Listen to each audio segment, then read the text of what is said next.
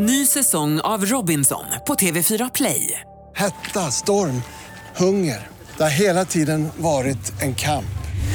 Nu är det blod och tårar. Fan händer just nu. Det. är Detta är inte okej. Robinson 2024, nu fucking kör vi! Streama söndag på TV4 Play.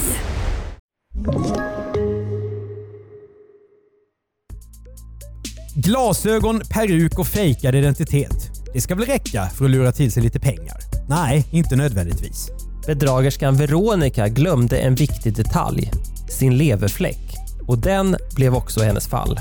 Välkommen till ett kort avsnitt av Misslyckade brott och i Podplays studio sitter nu lösmustaschen Mattias Bergman och tomteskägget Andreas Utterström.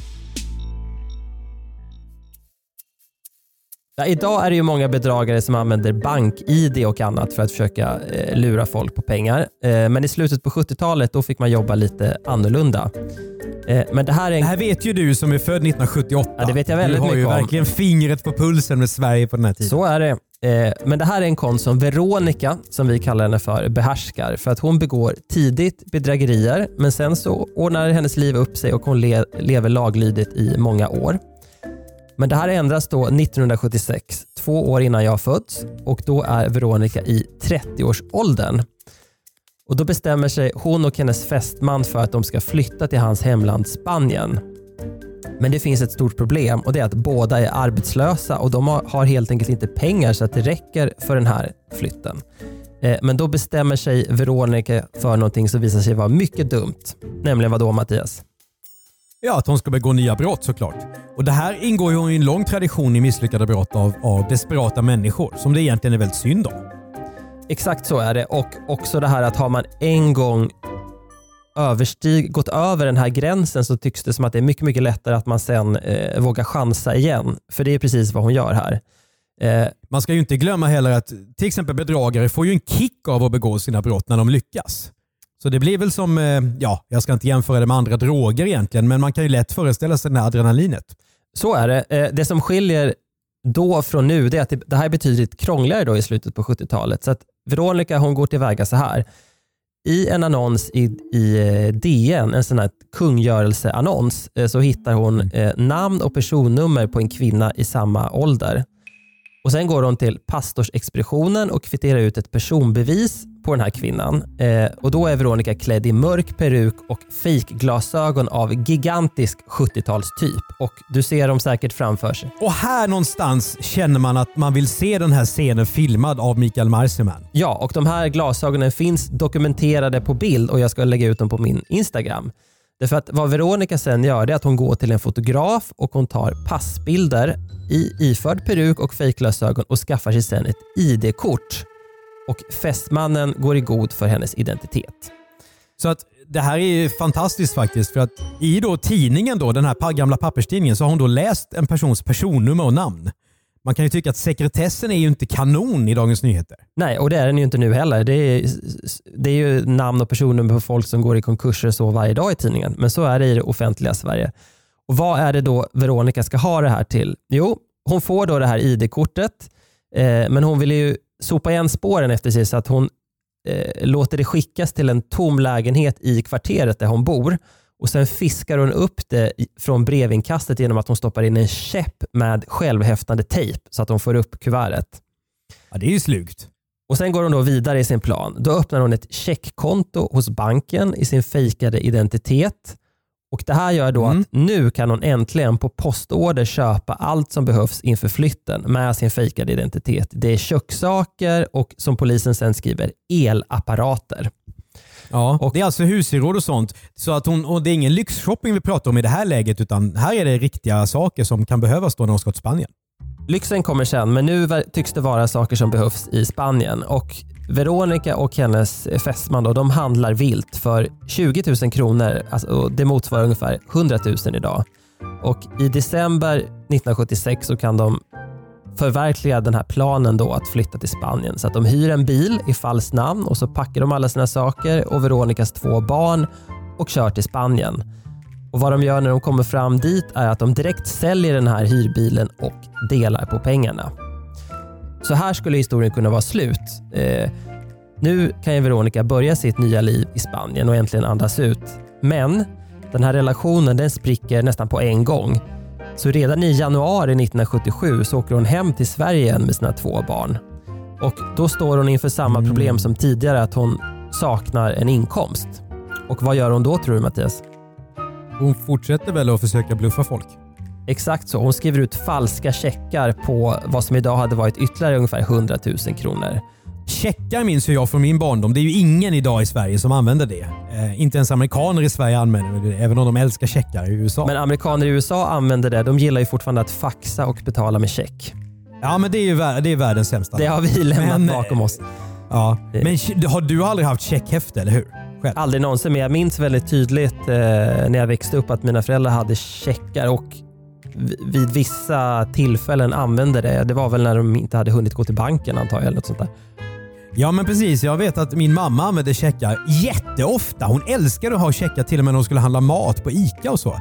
Så hela min barndom är fylld av ICA-köer där vi står och morsan då mot knät skriver det på det här checkhäftet då. För man skulle skriva både summan med bokstäver och siffror och det skulle vara eh, ort och datum. Alltså det var som att skriva ett kontrakt ungefär. Jag älskar de där. Jag kommer ihåg att när, att jag, när det var några checkar som hade gått ut att jag frågade om jag kunde få leka med dem men det fick jag inte och det var en stor besvikelse. Nej, det var ju jädra värdehandling där med vattenstämpel och saker och ting. Ja. Och hur många gånger har jag inte hört när maten kostar 110 kronor och mamma frågar då kan jag skriva den på 300? För då fick hon ju ut resten cash från ICA. Så ICA var ju en informell bankomat kan man säga till min mamma då. Då som nu. Ny säsong av Robinson på TV4 Play. Hetta, storm, hunger. Det har hela tiden varit en kamp.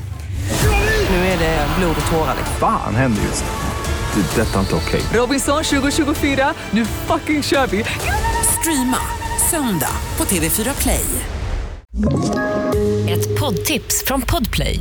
I fallen jag aldrig glömmer djupdyker Hasse Aro i arbetet bakom några av Sveriges mest uppseendeväckande brottsutredningar.